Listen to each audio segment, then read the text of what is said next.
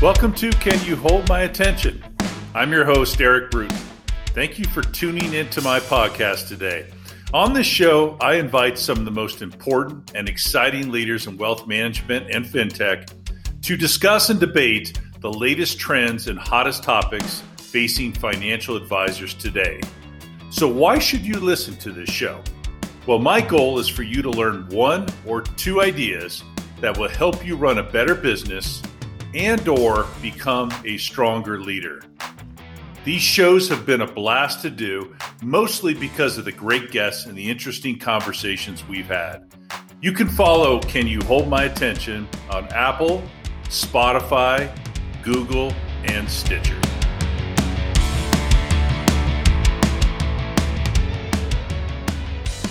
Philip Pallaveb. He's the king of analogies, he's the master of the metaphor, and he's one of the most well-respected professionals in financial services. Philip is the C E O of the Ensemble Practice, a consulting firm he founded in Seattle, Washington. Quite simply, Philip helps advisors build more successful businesses. But with his analogies and metaphors, Philip has a way of illustrating a point better than anyone I've ever worked with in this industry. His knowledge of the advisor business, and particularly the ensemble or group practice, is what makes him one of the most sought-after coaches for advisors and institutions catering to financial advisors. Those that have been around Philip know that it's the great perspective he's accumulated as a principal at Moss Adams, then as a leader of a large advisory practice, and now as a successful business owner that makes him a rare but valuable resource to any advisor who truly wants to improve his or her business. But most of all, Philip meets in spades one of the most important criteria of being a guest on Can You Hold My Attention, which is the fact that he's just a good-natured guy who pours his heart into making this industry a better place to be. Hey, Philip, welcome to the show. Very much, very much. Great, great to be here and great to be talking to you again. Uh, those are always very interesting conversations. Yeah, we've we've had a lot over our years. We've known each other a long time. Uh, you've worked with companies I've been involved with, and uh, you always bring not just tremendous amount of knowledge to the table, but a different point of view, which is always great, and a great sense of humor to go with it. So uh, I've been trying, it's one of those things, you know, you try to remember all the jokes that Philip's told over the years. When I get to the punchline, I ultimately butcher all of them. So maybe you can uh, write a book for us or, or copy them all down or something like that. You know, I, I distinctly remember I was uh, I was making a presentation um, and I was talking about practice management or things like that. And, uh, it, you know, I may have told a couple of jokes or a couple of things to just amuse myself. Most of the time, that's what I'm trying to do. And I'm coming off the stage and this advisor comes over, shakes my hand, and I'm expecting him to ask me something about the presentation or to say something about the presentation. And he says, you know what, you're really funny. Maybe you should try to be a comedian. And look at him and says, are you trying to say I'm a bad consultant, that, that I really need another career because this one's not going very well for me? Because uh, that really kind of what amounts it, uh, it amounts to. To be honest, I I mean, I enjoy laughing. Um, and I try to amuse myself a little bit with this. Um, and also to a degree, because you and I will get in the kind of in the thick of that conversation about the challenges of running a business and the challenges of of building something out of nothing, which is essentially what entrepreneurs try to do. And sometimes you also need a sense of humor uh, because otherwise, um, it, you know, it's difficult and it's challenging and it's frustrating, it's disappointing. So at times you just got to look at it with a sense of humor and uh, and tell yourself that it's going quite okay. Well, you've always done great from stage because you have that humor and it's your hook that gets people into what's right after that humor, which is call it the serious stuff, but your knowledge of this business. And, you know, you went from being a partner, I think you were a partner at Moss Adams, working with large R I As and ensembles to, to walking a few thousand miles in the shoes of an ensemble practice uh, at Fusion. And I'll ask you to talk a little bit about that. Now you're consulting with R I As and ensembles again. And so the way I see it, you were part of a successful coaching staff. Then you became a successful player. Then you went back to become a head coach with a lot of great perspective. So tell us a little bit about that journey and, and what, what you love about what you're doing right now. It's um I mean it's it's certainly not a journey I planned. Uh I, I, I think just kind of life evolves that way. You you take a certain path and it takes you places, and it very often it doesn't take you where you expect it to be. But uh, I'm very grateful for all these experiences, and that's really what happened to me in Moss Adams. Is I spent almost ten years there, nine years or so, and I love the work, and I love my colleagues, and I love the firm. But I kind of came to this realization that being a consultant is a little bit like being a sports commentator, and you appreciate that one. Uh, you're kind of telling people what's happening on the field, and you're telling them what should be happening perhaps on the court, and what players should be doing, and what perhaps they're not doing, or perhaps what they could do better. And then I realized, you know, being a commentator is for older people. It's usually for retired players. And at the time I was only thirty-two years old. I, I wasn't old. I just wanted to be on the court. I wanted to play the game, not just be talking about it. And that was really the decision to leave Moss Adams and join Stuart Silverman, my partner in Fusion, was really driven by the desire to be a player, uh, to be on the court, to be on the field, to be right where things happen. Um, it was really, Stuart called me one holiday season. He said, hey, what are you, you're not a corporate guy. Uh, why are you in a big corporation? I said, you know what? I think you're right. I think it's time that I, I did something smaller with a smaller team of people, with a smaller set of resources. And I really, really tremendously enjoyed it. Uh, I mean, tremendously enjoyed it. Well, you, to this like- day, when I talk to advisors, I most of all tell them that, you know, I've done a few things in my career, but the thing that I'm most proud of is I have been and continue to be a business owner. Well, and being that, that business owner and, and dealing with the challenges and the opportunities that, that came with Fusion and with Stuart, it just gives you so much more perspective. And I got to think credibility when you're talking to leaders of organizations that face or are facing the same challenges and opportunities, right? I think so. I mean, being a business owner is an amazing experience. Um, it's a lot like being a parent. Uh, you gotta create something, and hopefully you create something wonderful, something that you're proud of, and something that also takes a life of its own without you and beside you. Much like having kids, and I have two of them. They're not kids anymore. I mean, at least one of them is an adult, uh, not just technically, but in many other wonderful ways. But Um, I mean, they take a life of their own, and they, they kind of run away from you. That's a wonderful thing. And it's the same is true for a business. You create something out of nothing, and then you give it all your heart and your care, and then takes a life of its own and hopefully runs away from you. But because if it still stays with you when they're thirty-five, then you have a problem. So, so it really is meant to run away from you, but it's a, it's a responsibility. And you, it requires a lot of your emotional investment, not just your investment of capital and investment of time. And I've learned to respect and appreciate that uh, because that's what advisors do. They invest their emotions, they invest their hearts and minds into the business, not just their money and their time. And only business owners know what that feels like. Only business owner, owners know what it feels like to stay awake at night thinking about a conversation next day with an employee, uh, to, you know, be looking at the bank account and wondering, like, what does this mean? If if if this recession, if this crisis, if this turn of events continues, what does that mean? What does that mean? Not just for, for my family and myself, but also for all the people that I'm responsible for. Right. And it's just a tremendous responsibility that I think, you know, business owners are are kind of relate to each other because they know what that means. Much like parents relate to each other because they know what that means. Uh, sometimes that happens on the airplane if you fly. Occasionally there's a baby crying. There's always a baby crying, actually. Um, and you can kind of immediately tell by the reactions of the, the the passengers who are the parents and who are not. Those that they've never had a child, they look almost with anger at that that mother or that father, and it's like, why why can't you make that baby stop crying? Why can't you take care of your child? And those that have had a child look at that and say, you know what, I know what that's like. I, I know you you want to, but you can't really do anything, and I know, I know what that feels like. And I think the same is true for business owners. They know what it feels like, and only they know what it feels like. Um, everybody else feels like, why don't you do something? Can't you just run this business better? Can't you just manage people better? Can't you just pay people better? And and only business owners know that, no, it's it's difficult, and it's not easy, and you want to, but you, you don't always have the answer or even the ability to. Yeah, well, and then you see it come full circle, right? As we're seeing today in the consolidation of this industry, where then with your business, you got to, you, you're tackling perhaps another challenge or opportunity to determine what to do with this business you spent thirty-five years with. Do you sell it? How does that impact your staff, the people you care most about, your family, and and your clients as well? So, you know, you've you've seen that. You've you've consulted with advisors that have gone full circle from starting a business to managing to growing it and then selling it. And um, and again, and I know you went through a bit of that experience at Fusion as well. So again, I think the perspective you bring to the table is just simply amazing. I, I, I, you know, what can I say? I, I appreciate the opportunity to be involved with so many businesses, and uh, I'm proud to have owned two or three of them as well, including a small but absolutely amazing boxing gym in Seattle, which I can't stop talking about.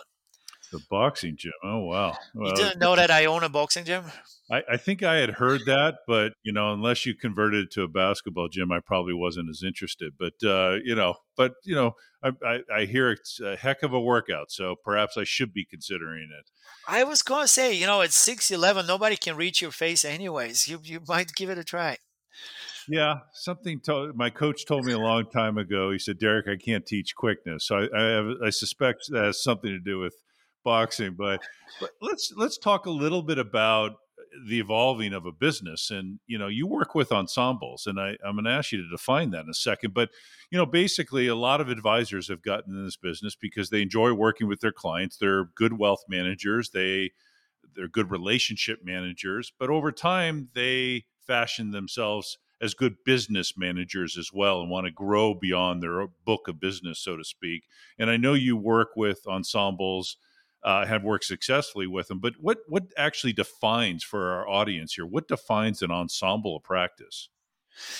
I, you know, I I think it's uh, it's most of all a state of mind. Um, it's the explicit and implicit agreement that everything we do, that we will do it together. Um, ensemble in French simply means together. Uh, literally, is the word for together, and uh, it, the term has kind of a curious history. In it was nineteen ninety-nine. Uh, It was the very first Moss Adams study of benchmarking in the industry. And I was an entry-level employee, literally the, the lowest level position. I was in a cubicle crunching a spreadsheet containing the P and L's of uh, something like three hundred advisory firms. And we had noticed at the time that uh, firms that had multiple professionals were performing better in terms of growth, in terms of profitability, in terms of the quality of clients that they're attracting. So analysis shows that these are better firms. So I'm looking for a way to describe them. And back in those days, of course, everything is an Excel spreadsheet. So I call them multi-professional firms, except for when you create a table, and that's the heading of the table, multi-professional firms, it's too long. It doesn't fit. So it doesn't fit. So I'm looking for some way to describe multiple professional firms, multiple professionals, and eventually came to the idea of like, why don't we call these ensemble firms and the other ones solo firms, much like you would in music.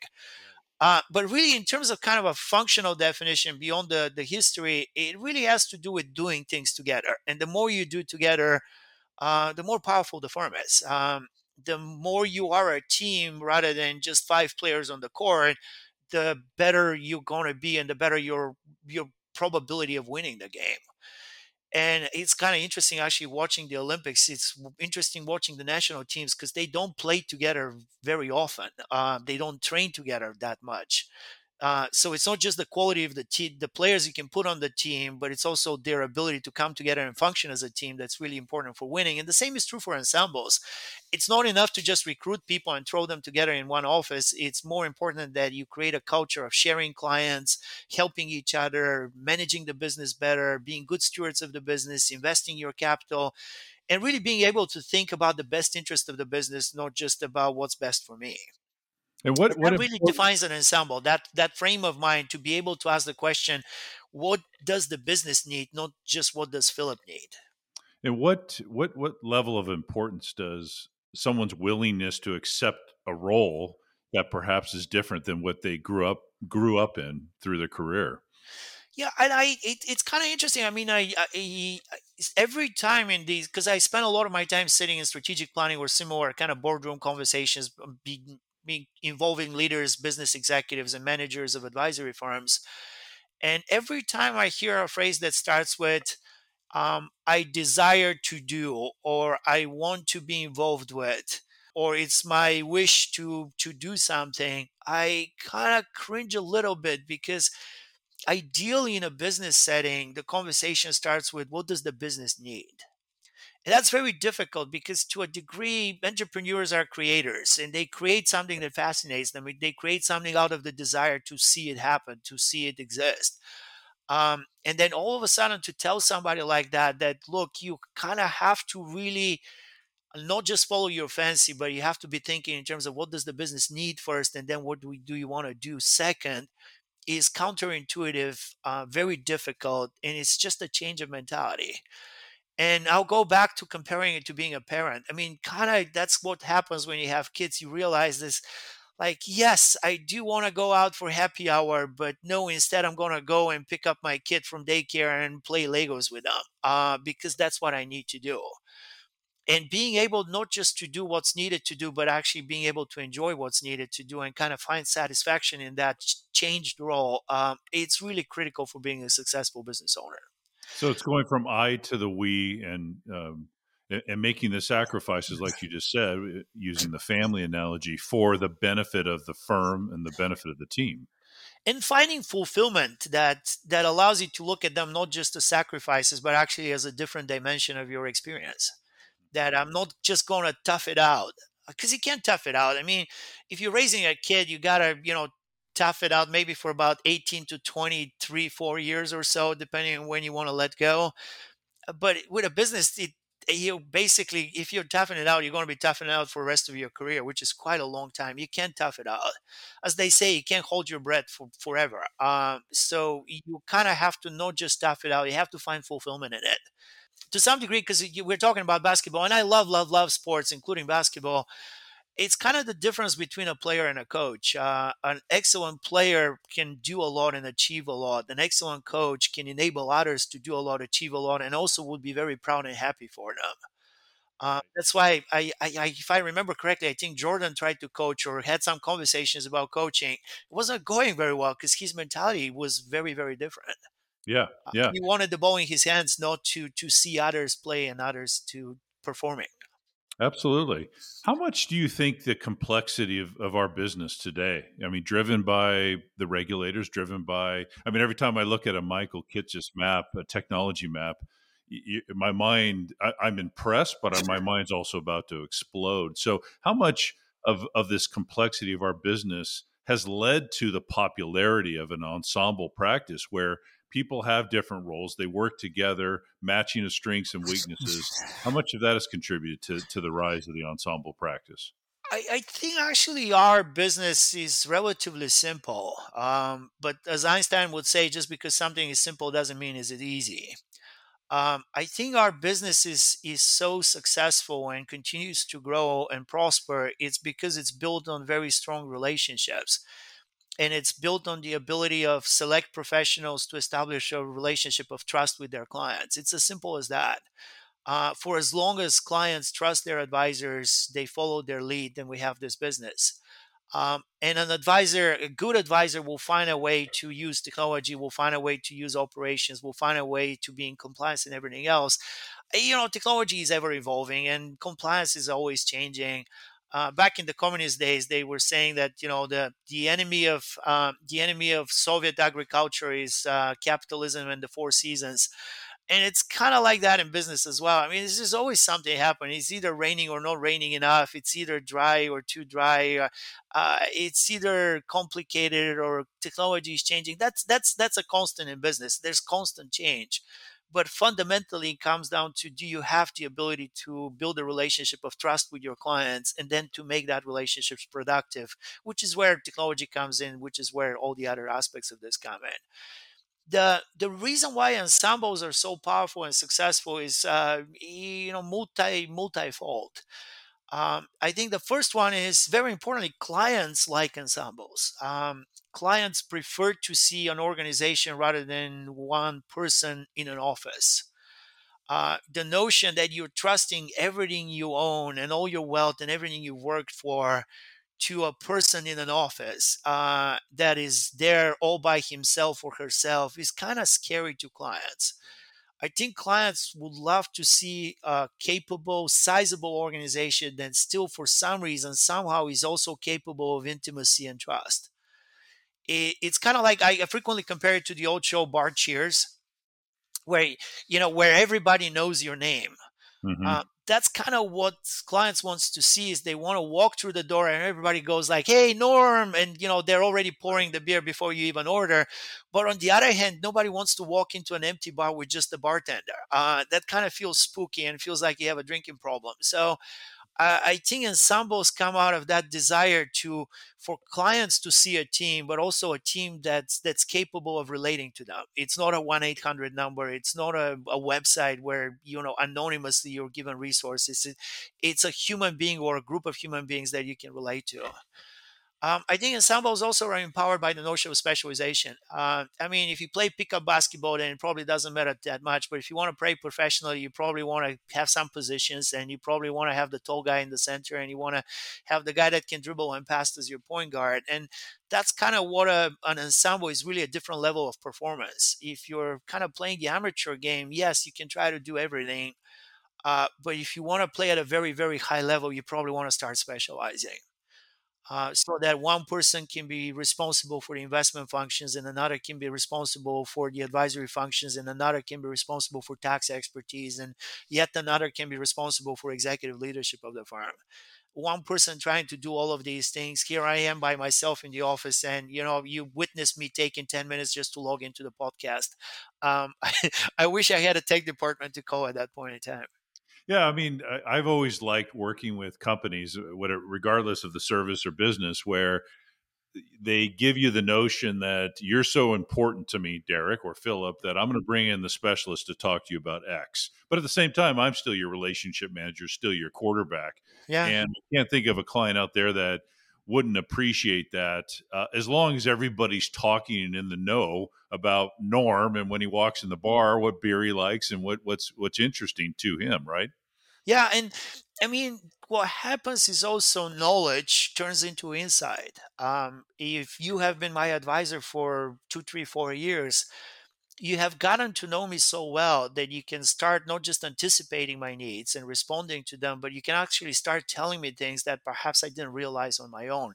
And that is really the power of a power of a consultative relationship, that by trusting each other, we'll exchange so much information that you can start providing me not just knowledge, but also insight.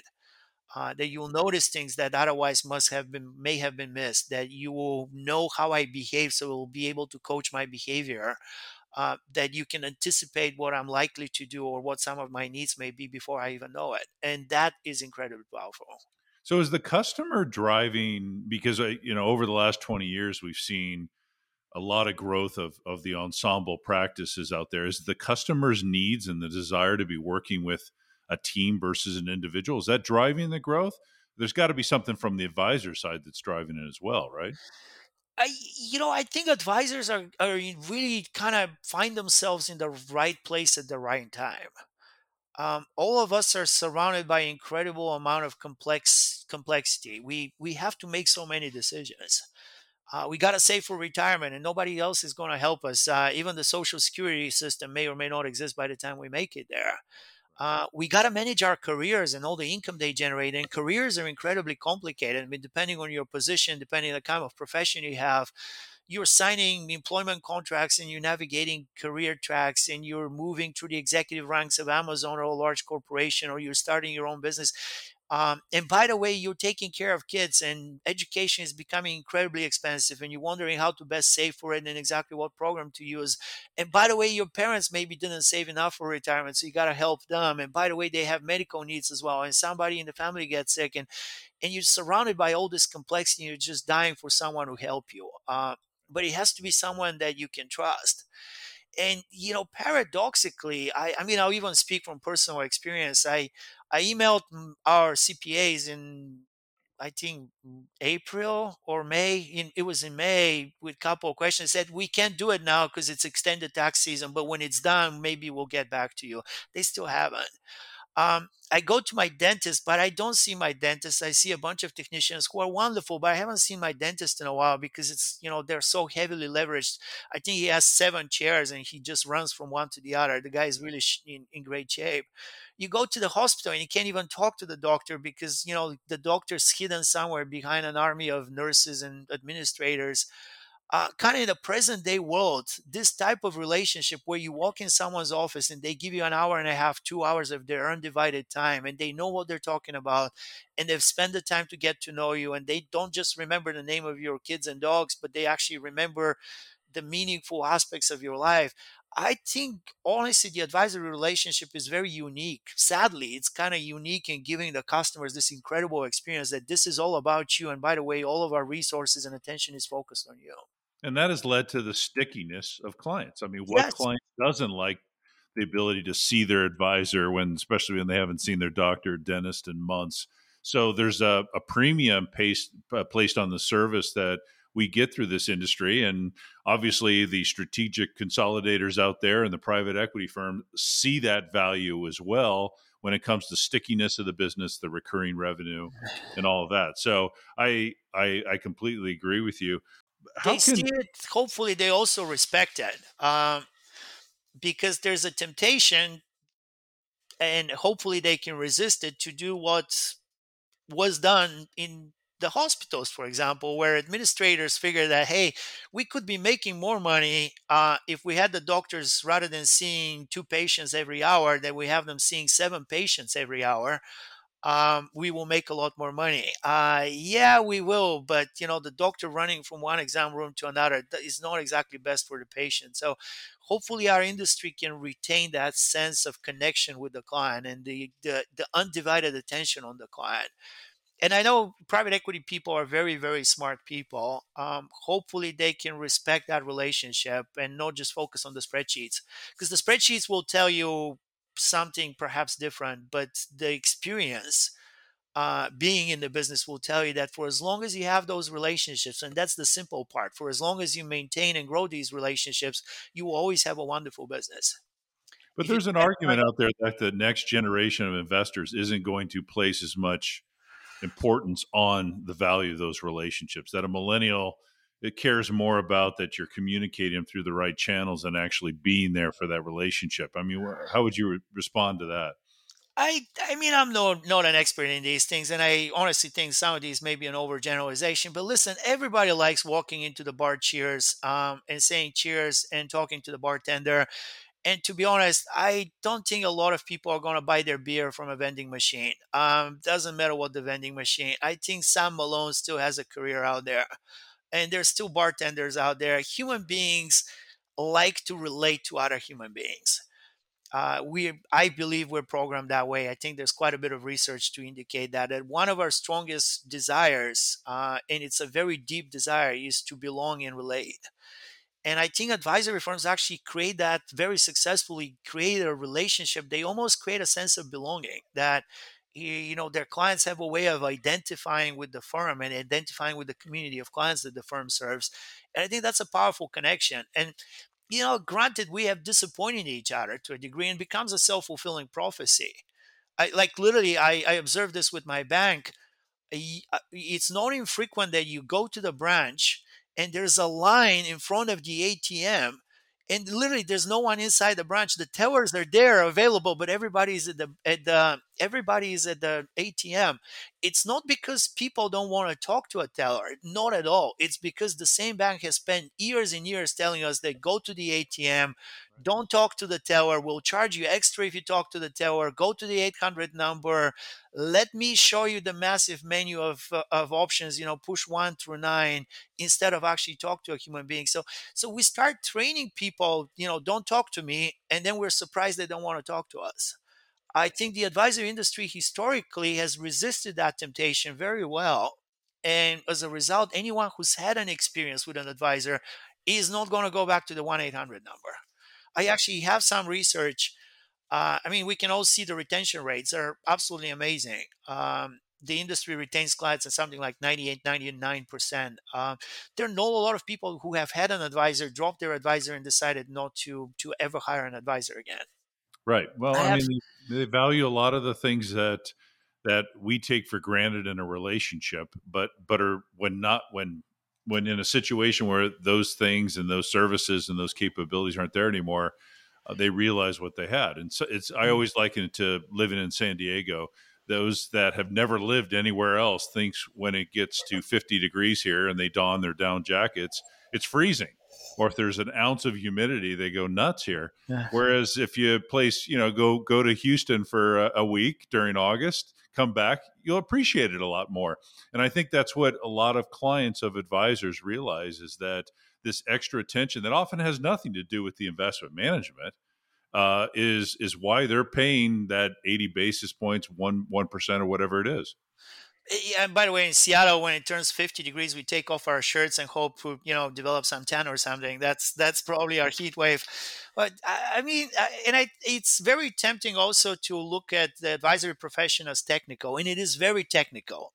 To be a good advisor, you need to be well-educated, you need to be skilled, you need to be using the right tools, you need to be doing all the right analysis. But at the end of the day, all of these important decisions are also judgment calls. Judgment calls in the sense that they require experience, they require empathy, they require an understanding of the client, and that's not a technical. But it, that's not a technical ability.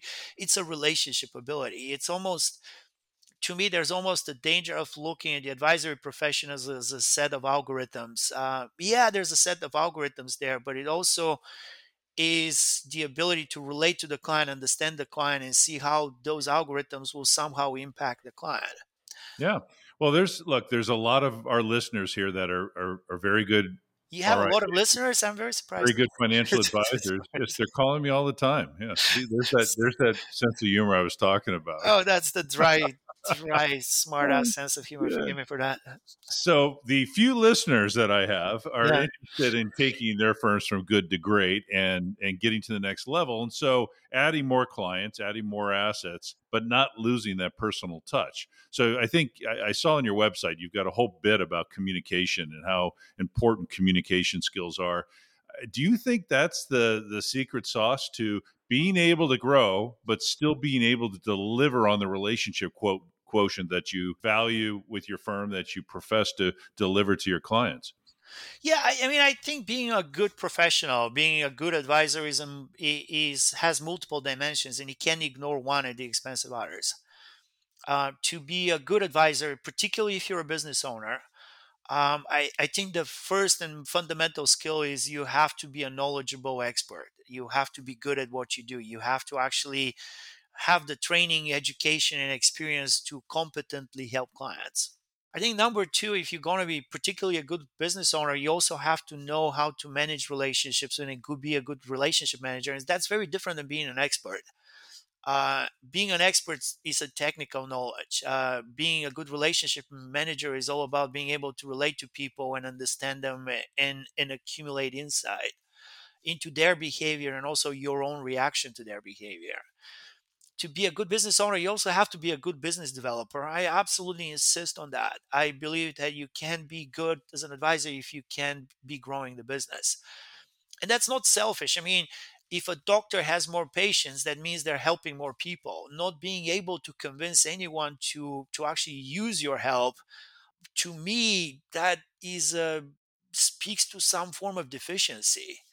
We live in a world of specialization, but you gotta find the balance between specializing but also having all the skills that are necessary. What are a few of the skills that advisors can learn or develop that will make them better relationship managers, as you were talking about earlier? Um, I mean, one thing to be clear, um, in our latest study, um, it will be published in about a month or so, but I can spill the beans and give you the results. In our latest study, the average income per owner in an advisory firm is eight hundred thousand dollars. eight hundred thousand dollars. That is well above anything that attorneys dream about, doctors dream about, even surgeons dream about, C P As, dentists. The advisory profession is incredibly lucrative. And to some degree, when we talk about the, the expectations of an advisor who's a business owner, we're describing, if these were athletes, these are professional athletes. if you're an advisor and if you're a business owner, you should look at yourself as a as a professional athlete, meaning we're not playing pickup anymore. So you should expect a lot from you, and a lot is expected of you. So you should be good at all of these things, and it's not easy. I mean, yes, we're talking about people who are very talented and and got to a fairly rare level of, of performance. But but also when we're talking about business owner advisors, we're talking about people who are at a very rare level of performance, and and they should have high expectations of themselves, and the business will have high expectations of themselves. They're in the profession, they're professional players. They're not amateurs anymore.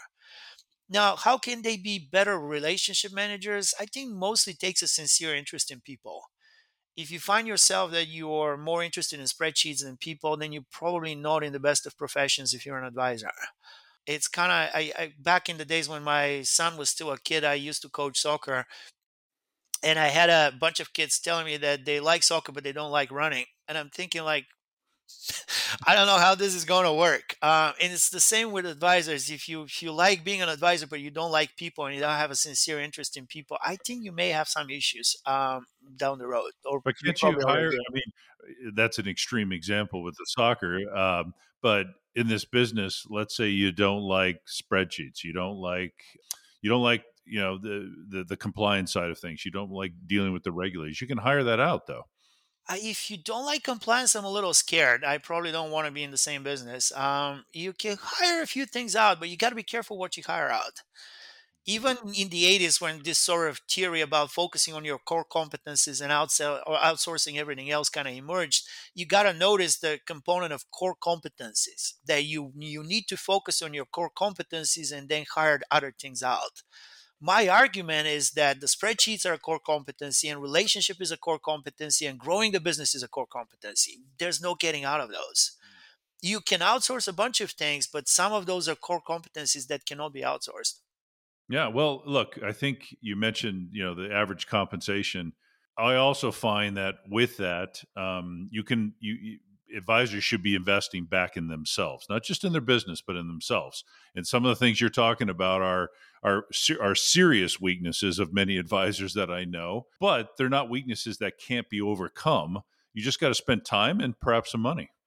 That is a that is a fantastic thought, and I, I you know I, I I literally jumped out of my chair when you said that, but because that's so true. Um, as a professional, you have a responsibility to continue developing your skills throughout your career. And as an advisor, as a business owner, you got to continue working on your game. I very much believe uh, we kind of live in a society that that advocates strongly play to your strengths, because God forbid you have a negative experience. Uh, but it's also necessary to take a look at what are your weaknesses, and are some of those fatal flaws. Uh, and if you find a weakness that really is hurting you, then address that. Um, take, exactly. take care of a weakness, invest in addressing a weakness, and then you can really play to your strengths. So let, let's, I want to segue into, into this, my last question here. And I just want to have you tell us a little bit about your G two Leadership Institute, because I think, I mean, that's an investment that I know that, um, you know, some advisors uh, who have been through this program with you have made in their careers. So tell us about some of the unique lessons that come out of this program uh, that you put together. Um, it's it's mostly, it really begins with the realization, which is kind of an organizational level realization, is that every firm as it grows is going to need more leaders. And leaders are the people that make difficult decisions. Leaders are the people who inspire others. Leaders are the people that help others achieve what they're trying to achieve. Leaders are the people who get others organized. The larger the firm, the more leaders you you you need. Uh, there's almost a perception sometimes that the firm has one leader. Um, and, you know, every good firm is going to have a C E O uh, at some point in time, yes. But that C E O cannot be everywhere. There's going to be a staff meeting in the operations department that's going to need a leader. There's going to be a marketing committee that's going to need a leader. There's going to be a client service team that's going to need a leader. Basically, every time two or three people are together, one of them has to be a leader. That's just how human beings operate. Uh, one of my favorite quotes, and I don't even know who said that, but uh, the quote is that a A group is a bunch of people in an elevator. A team is a bunch of people in an elevator, but the elevator is broken because now they have a common purpose to get out. And whenever we find a common purpose, we need a leader, because otherwise we're just going to be talking over each other and maybe, you know, bumping elbows in the in the elevator. So we need leaders. So G two as a program is really designed not to create successors. It's designed to create leaders, people who are willing to take care of others, which means that they're willing to learn how to manage, how to recruit, how to motivate others, and including themselves. Motivating yourself is a critical skill. Sure. And of course, they, they'll, they'll learn the foundations of business strategy and all the theory of management and all the theory of strategy and execution and all the theory of compensation and benchmarking and financials and things like that, because there's some theoretical knowledge to be absorbed. But most of all, it's a group of people that have realized together that we need to improve the way we lead others, including leading ourselves. And they have committed a couple of years of their life to, to it, because um, it's it's purposefully designed to be almost like graduate school, that it's two years, uh, four meetings, something like twenty-seven, twenty-eight webcasts. We're going to spend a lot of time doing this because it's a pretty hefty task. Well, it sounds like a wonderful program, and I think it starts with the advisor or advisors realizing where their flat sides are, where they need to make improvements, where they can be more well-rounded. And coming out of this program, it sounds like they're, they'll be not just good business managers, but like you said, good leaders. Very much. And, um, you know, every good business has a bunch of good leaders. Uh, there's just one doesn't exist without the other. Yeah. Well, hey, Philip, this has been fantastic, as always, talking to you. You've got uh, just a unique insight in the business, some great likenesses to other parts in the, in, the other parts of our lives that people can relate to. And I, I, I really appreciate that as well. Thank you very much for your time today, and uh, keep plugging away and, and generating more leaders in this industry for us. Thank you so much, Derek. It's always such a pleasure talking to you, and you've certainly led some of the most amazing businesses in this industry. So look forward to whatever the next thing is that you're going to do. All right. Thanks, Philip. And thank you for listening to my show today. You can subscribe to Can You Hold My Attention podcast on Apple, Google, Spotify, and Stitcher, as well as through our LinkedIn page with the same name. Have a great day and stay safe.